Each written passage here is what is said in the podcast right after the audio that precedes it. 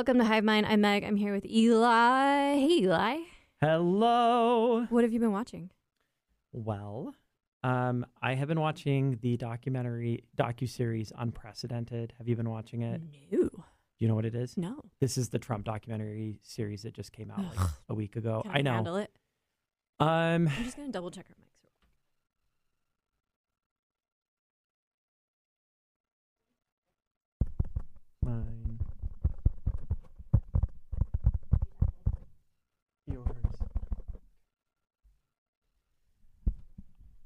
Okay. I'm, I, I'm gonna tell you, I lately have a very low tolerance for upsetting real life content. For I don't know why, um, but like I had to stop listening to the Daily several months ago, for example, Yeah. the podcast, because I was just like I, I can't do it. Um, I just can't can't pump more of that into my brain. Um, I like I, I have to skip over a lot of stuff because it just makes me so upset. So I thought I wouldn't be able to stomach this, uh, but it's actually been kind of good to watch because I've been watching the January 6 hearings, all of them, yeah.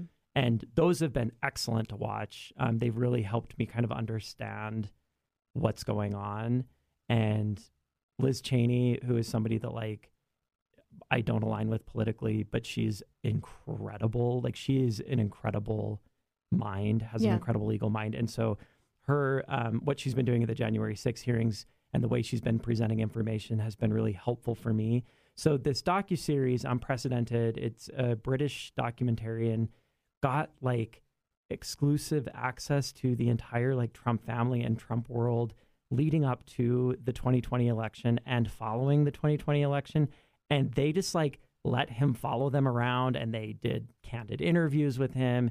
And it's wild what these people thought they should tell him tell What him. what pretense did he give them? He was just like, I want to do a, a series, you know, a docu series about your family. It's you know what you you guys are an important family, and I'd like to be able to do it. And he retained, they like signed away all editorial control, so he retained all editorial What? control. And I mean, these are not the brightest people in the world. I don't know if you knew that. Like they're they're very arrogant. Um, they think they're used to being able to get away with things, and so they just sat down with him and like very candidly talked about what they were up to, and um, they do not look good in this. And so there, it's been kind of nice to sort of see that. And um, I haven't finished it, but apparently it has some bombshells in it, and a bunch of the fo- all of the footage was turned over to the January 6th committee and to the DOJ. Was he one of the first witnesses to testify? Is that the same guy? Because there he- was a British documentarian.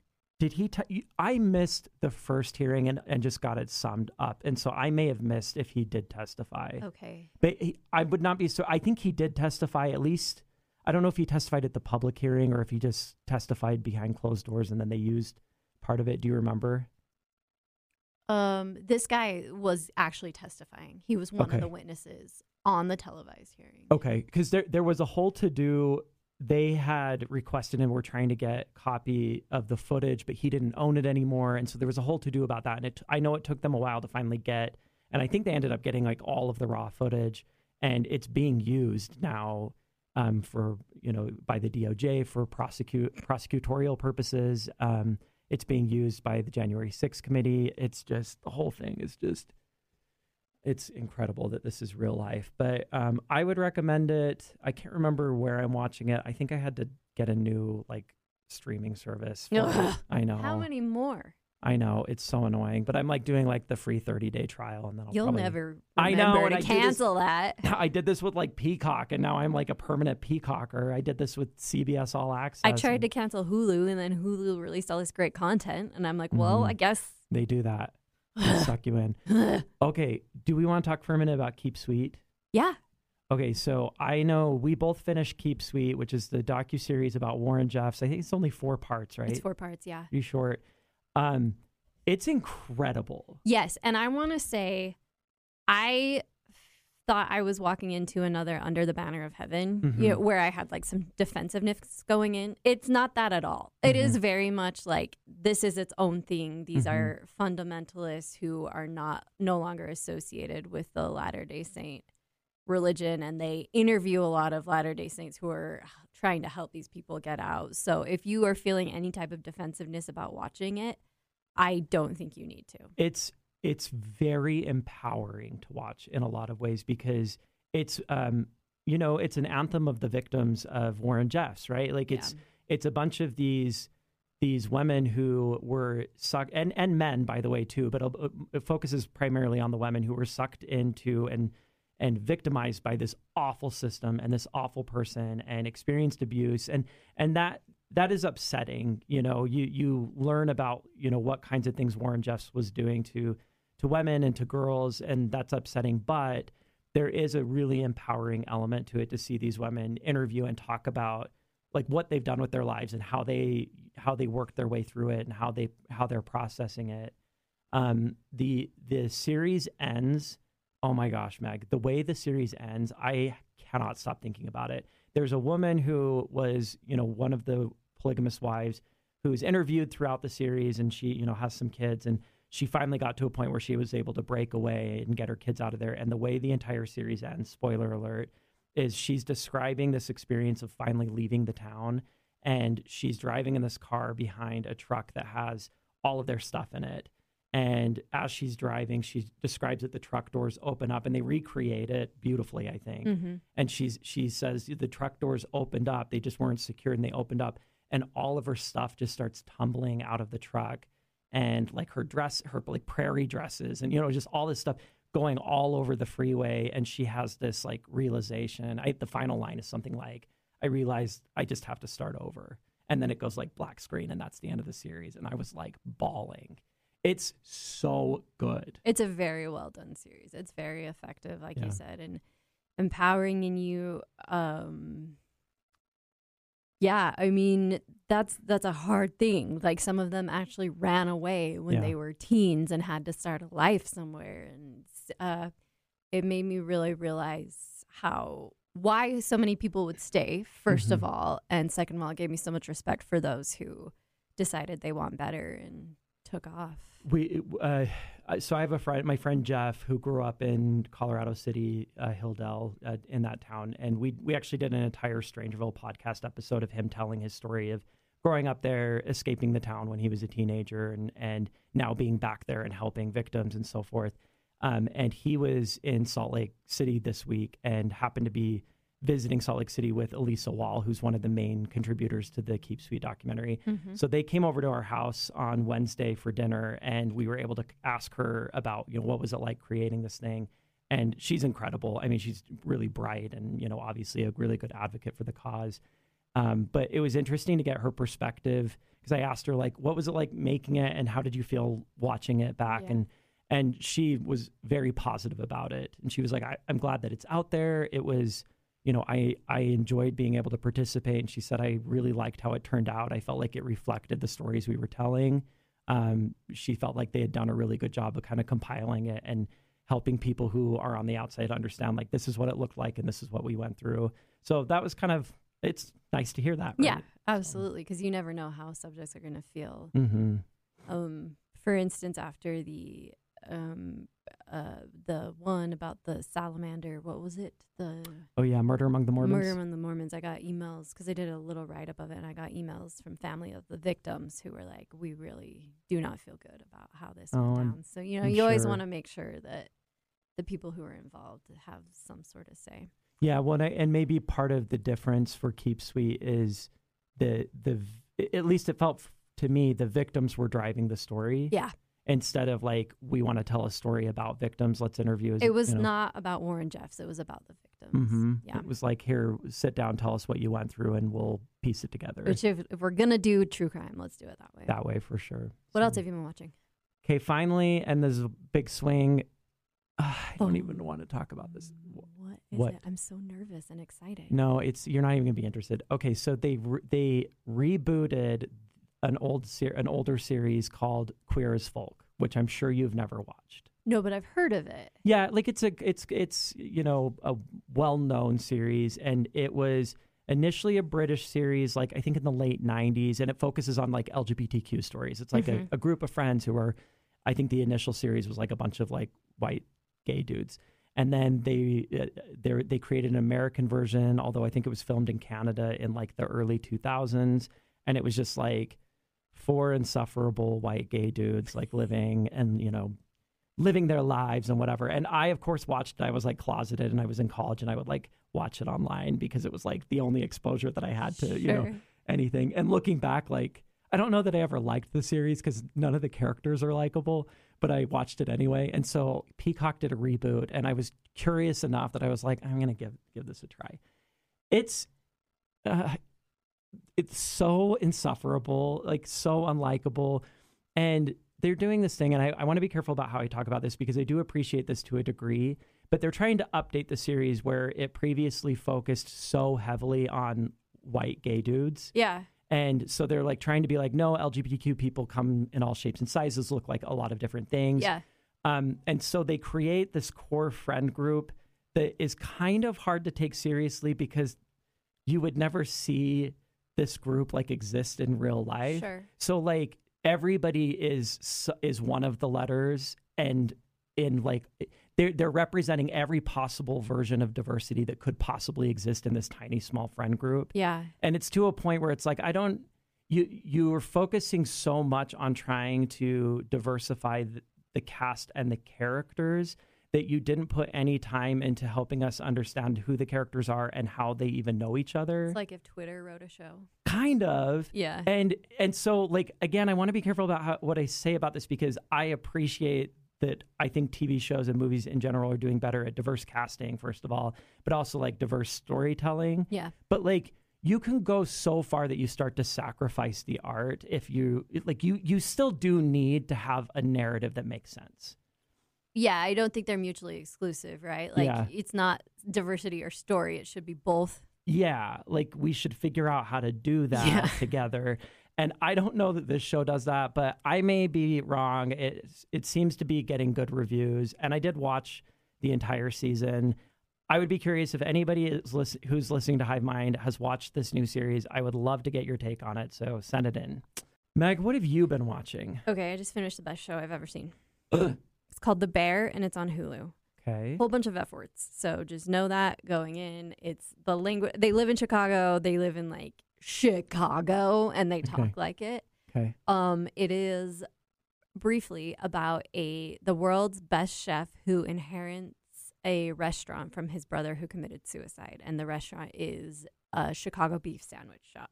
okay So he goes from Michelin five stars to a dive in like the worst part of Chicago. Okay. And it's about him and about his staff and you're thing you're listening to this and you're like, that sounds boring. Just trust me, mm-hmm. this is the best show you will ever watch. it's a drama yeah It's dramedy a dramedy. It's intense. It's stressful, but not in like a 24 stressful. In like running a business Okay. is stressful, and working with humans is stressful, and losing a family member is stressful. okay so like the storytelling is good or Oh my gosh, incredible. Really? Incredible storytelling, incredible acting. Um, all the characters are kind of weird looking, but you fall in love with them. okay Um, there's a whole every woman in America is thirsting after um Carmy, the character. okay I just I don't even want to say much more because you just need to watch Okay. it. i'm gonna start it Um, tonight Just incredible. I think it has 100% on Rotten Tomatoes. Okay, great Um, went and saw Minions with our children. Uh, um, okay. Um, explain the Minions universe to me. They came from where and how much content is there about them now? Oh, okay. Oh boy. Should have done a whole podcast. So, Despicable Me is a movie that was released, I don't know, maybe when I first had kids, like a decade ago. Okay. There were characters in Despicable Me who were supposed to be, I think, eventually little humans. They like ran out of time. And so there are these yellow, like pill shaped creatures who speak like Portuguese. Okay. Sounds like Portuguese. like Um, Oompa Loompa type yeah. background characters. Mm-hmm, Okay. Mm-hmm, mm-hmm. People loved the Minions. Boomers on Facebook loved the That's Minions. They've taken it, on yeah. a life of their own. Okay. Um, there have been, I think this is the third minion only movie, not a Despicable Me. There have been three Despicable Me's, and I, then I think three Minion films. And do the minions talk in their own films? yeah, but there's also humans, Okay. so it's not just minion speak. okay. Listen, it was a good time. Okay. You liked it? I enjoyed it. It's a tight 80 minutes. Okay. Kids loved it. Everyone kept interest for the whole time, which is like a lot Uh huh. for our family. Um, eh, if you have kids, take them. Is this Pixar? No, I don't know what Pixar is anymore. it's DreamWorks. Okay. Um, and we're still watching 30 Rock. Mm-hmm. And What season are you on? Four. Okay. Uh, it's when she's dating Carol. Yes. Okay. And it's great. And I know it's about to start getting bad, and that makes me Yeah. sad. Uh, that's pretty much everything that I've been watching. We're gonna talk about Elvis. Elvis Presley. You go first. Uh, okay. My general thoughts about Elvis the film. Um, I Skylar almost made us walk out of it because it's so long. It's almost three hours, and we did not realize that. And when hour two ended, Skylar was like, "We don't have to stay, do we?" And I was like, "Yeah, we need to see this through." So I wish that it was seventy percent as long as it was. Um, it, I've thought about it. Like I walked out and I was like, I didn't. I don't think I liked that movie. I've thought more and more about it, and I think I'm becoming more generous to it. Okay. And the reason why I'm becoming more generous is I think, with the exception of Tom Hanks, who we'll get into, I think everybody's really good at it. Okay. And the the performances are fun. The storytelling is manic in a way that I don't know that I've really seen in other films, and definitely I have not seen this in in other biopics. Have you seen other Baz Luhrmann movies? What else has he done? Moulin Rouge, Yeah, I didn't love Moulin Rouge. Great Rouge. Gatsby, a few years Yeah. ago with Leonardo DiCaprio. Yeah, yeah, yeah. Great Gatsby. Yeah, it's manic storytelling. Yeah. But it it was interesting to see that in a biopic, and so it just sort of jumps and jumps and jumps and jumps, like just this constant jumping. And I think I wasn't ready to go into a film like that because I don't actually know that much about Elvis. I'm not that interested in Elvis, but I was like, okay, now I'm going to go learn about Elvis. And I walked out and I was like, I don't know that I really learned that much about Elvis, uh, like what happened in his life, but I feel like I learned a lot about the, this type of filmmaking. Okay. Does that make sense? Yeah.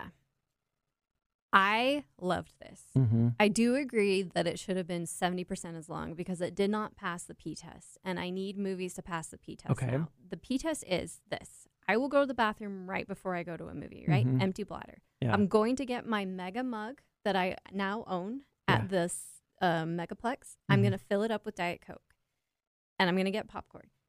I need to be able to drink my drink and not have to desperately pee before the movie Yeah. ends. And this was not that. So no, make it a tight two hours. Skylar took four pee breaks during this movie. Okay, by the that's way, that's excessive. I think the woman next to him wanted to kill him. Uh, well, he might be ill. Maybe he should We've go see I someone. had so many conversations about this. He Okay. won't. Okay. Yeah. Also, I watched a TikTok about how you need to sometimes ignore your bladder cues or you start responding to them too often. That's what we've talked about. He will not listen. Okay, Skylar, let's chat. I would love that if you could chat with him. Okay, so that said, it is too long. All movies are now. That's just our shared reality, and it's terrible. Okay. I am over quiet, contemplative movies for a while. Okay.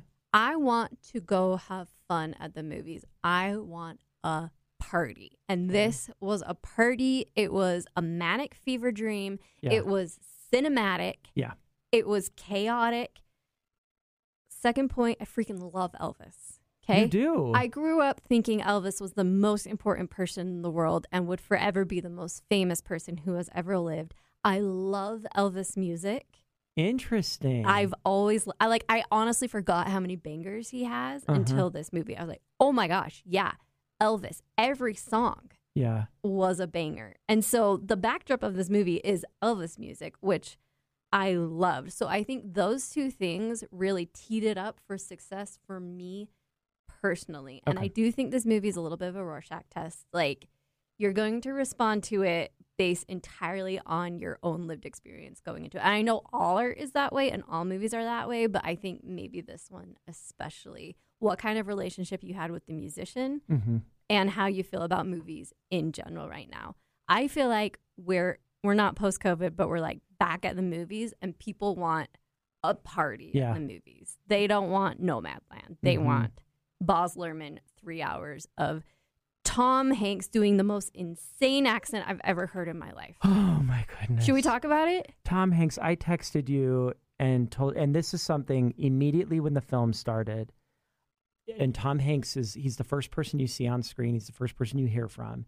And he starts doing this accent that I don't know what it is, but it's like, I am, Di- I am here and I'll tell you now about the Elvis. It's this weird accent. And I immediately had flashed into my mind Michael Scott and Holly in the office on stage at the corporate picnic doing a Slumdog Millionaire parody. and I could not get that out of my head for the rest of the movie. And I was like, this is Michael Scott at the company pim- picnic. Also, he's in this like fat suit and he's the prosthetic makeup. I mean, you you almost can't even recognize Tom Hanks in it. And I I want to say I say this as there there are a few actors like Meryl Streep and Tom Hanks and Tay Leone that like they have to be really bad in something for me to finally admit that like they're bad in it because I give a lot of passes Yeah. and and Tom Tom Hanks truly like I I want to see Tom Hanks in more stuff.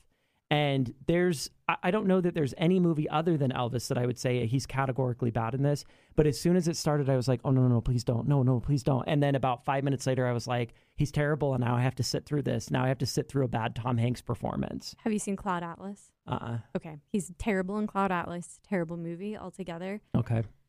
Like I I think he gets one every 15 years.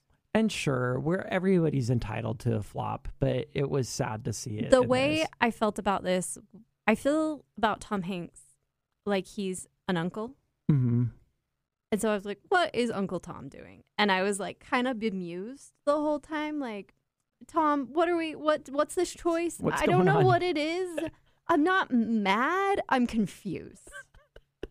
What was the accent? Well, apparently this guy, the colonel actually was Dutch. Yeah. And he lived in the South, so he had this weird Southern Dutch accent, which I'm like, maybe we don't have to be so accurate. Maybe.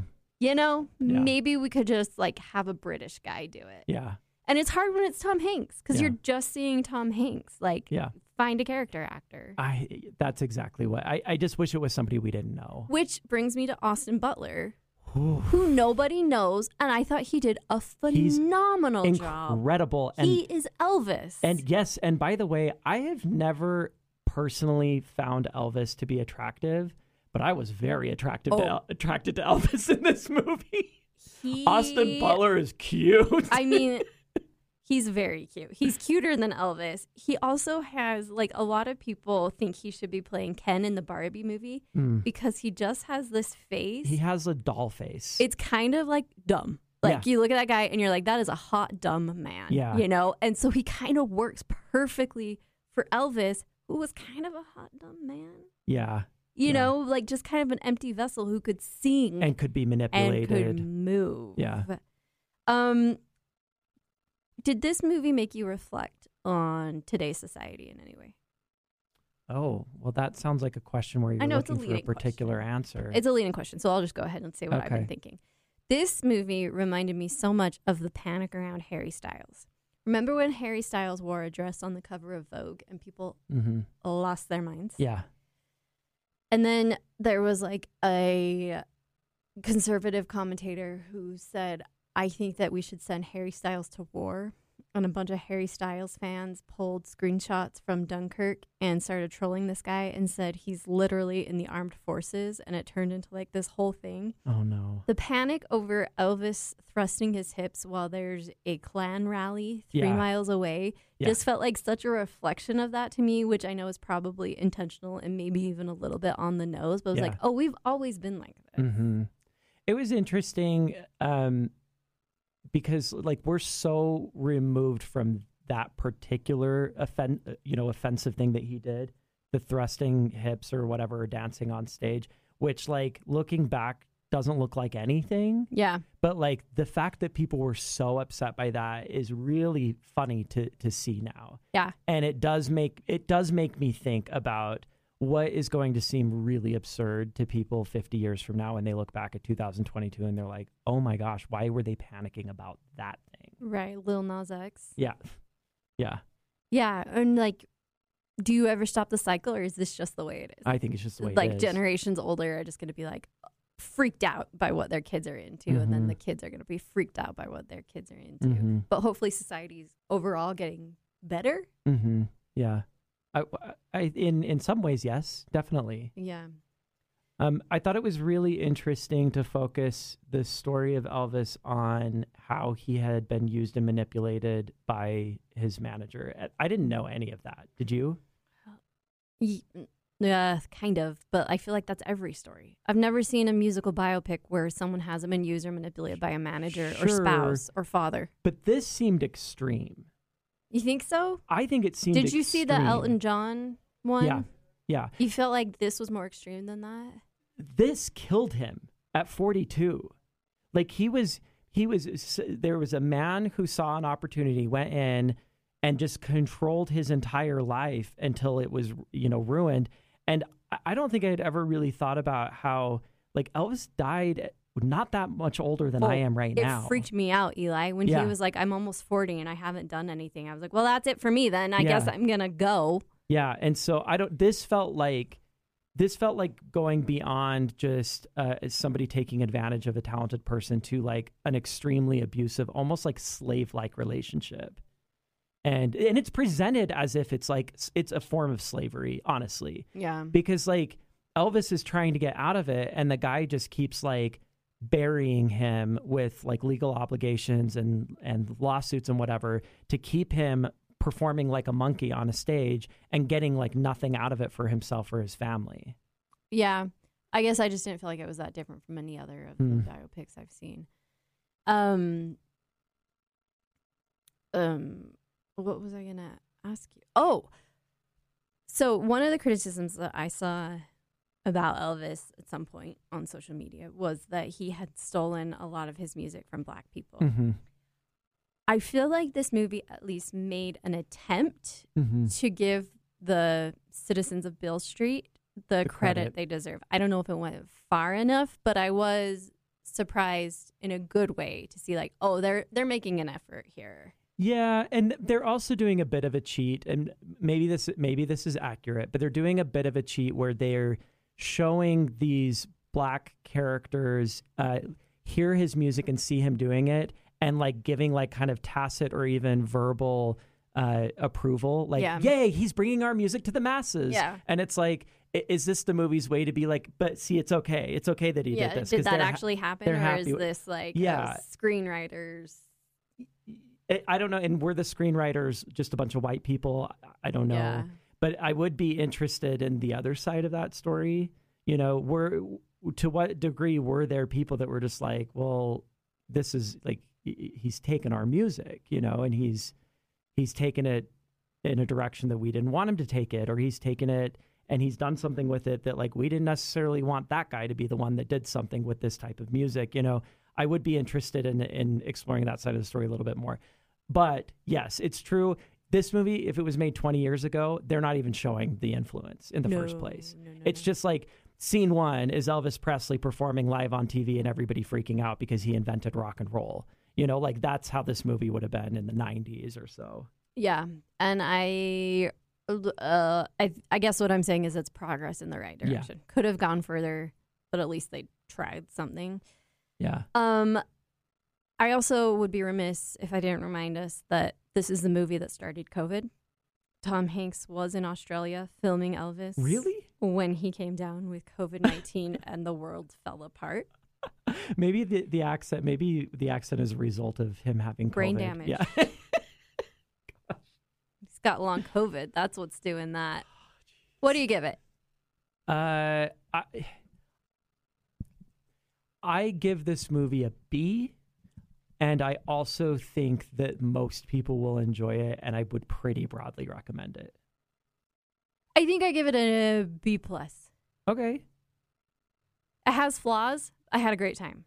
And you do you agree? Like most people would enjoy this movie. Yeah. Like my parents friggin' loved this movie. When this movie is on TV in five years, I'll watch 20 minutes at a time. yeah. And Yeah. those will be an enjoyable 20 minutes. I'm not going to plop down and watch all two hours and 40 minutes, hmm but I'm going to enjoy the scene of him being the real Elvis at that packed Mississippi concert or Alabama. Yeah. I like how you how frequently you still pretend like you have cable. You know what? I have YouTube TV. And so you watch live TV now? Yeah. Okay. It's the best. If you don't You're have going back- YouTube, I got you got so mad at me for keeping cable as long as I did, and now you just have cable listen, again. does cable let you go back and watch a show that was on 30 minutes ago? Yes, that was on demand. This is what I I was so How much were you paying for cable? um I think it was like 90 a month. Okay, no. Get YouTube TV. Okay. It's like 25 a month. Hmm. But then I didn't need like Hulu and I didn't need Peacock and I didn't need you know all these other things. There's like Hulu exclusives that you can only watch on Hulu. I'm sorry. This is uh, this is how it is now. I'm never gonna stop fighting about cable with you. you are, do what you want with your life. Well, Why no, are I you listening to me back about now. I can't go back now. And now I got a Mac. You did? Yeah, Skylar finally made me get a Mac because uh, yeah, I, I didn't have it. And so now I have to learn how to use a Mac. It's that's the thing. You don't have to learn That's how to what he keeps saying. But then I tried to use his last week and I was almost about to throw it against the wall because it's like, I don't know how to open this stupid application. you just click it. Literally, all you do is click it. Okay. Well, ha- happy Elvis, everybody. Thanks so much for listening.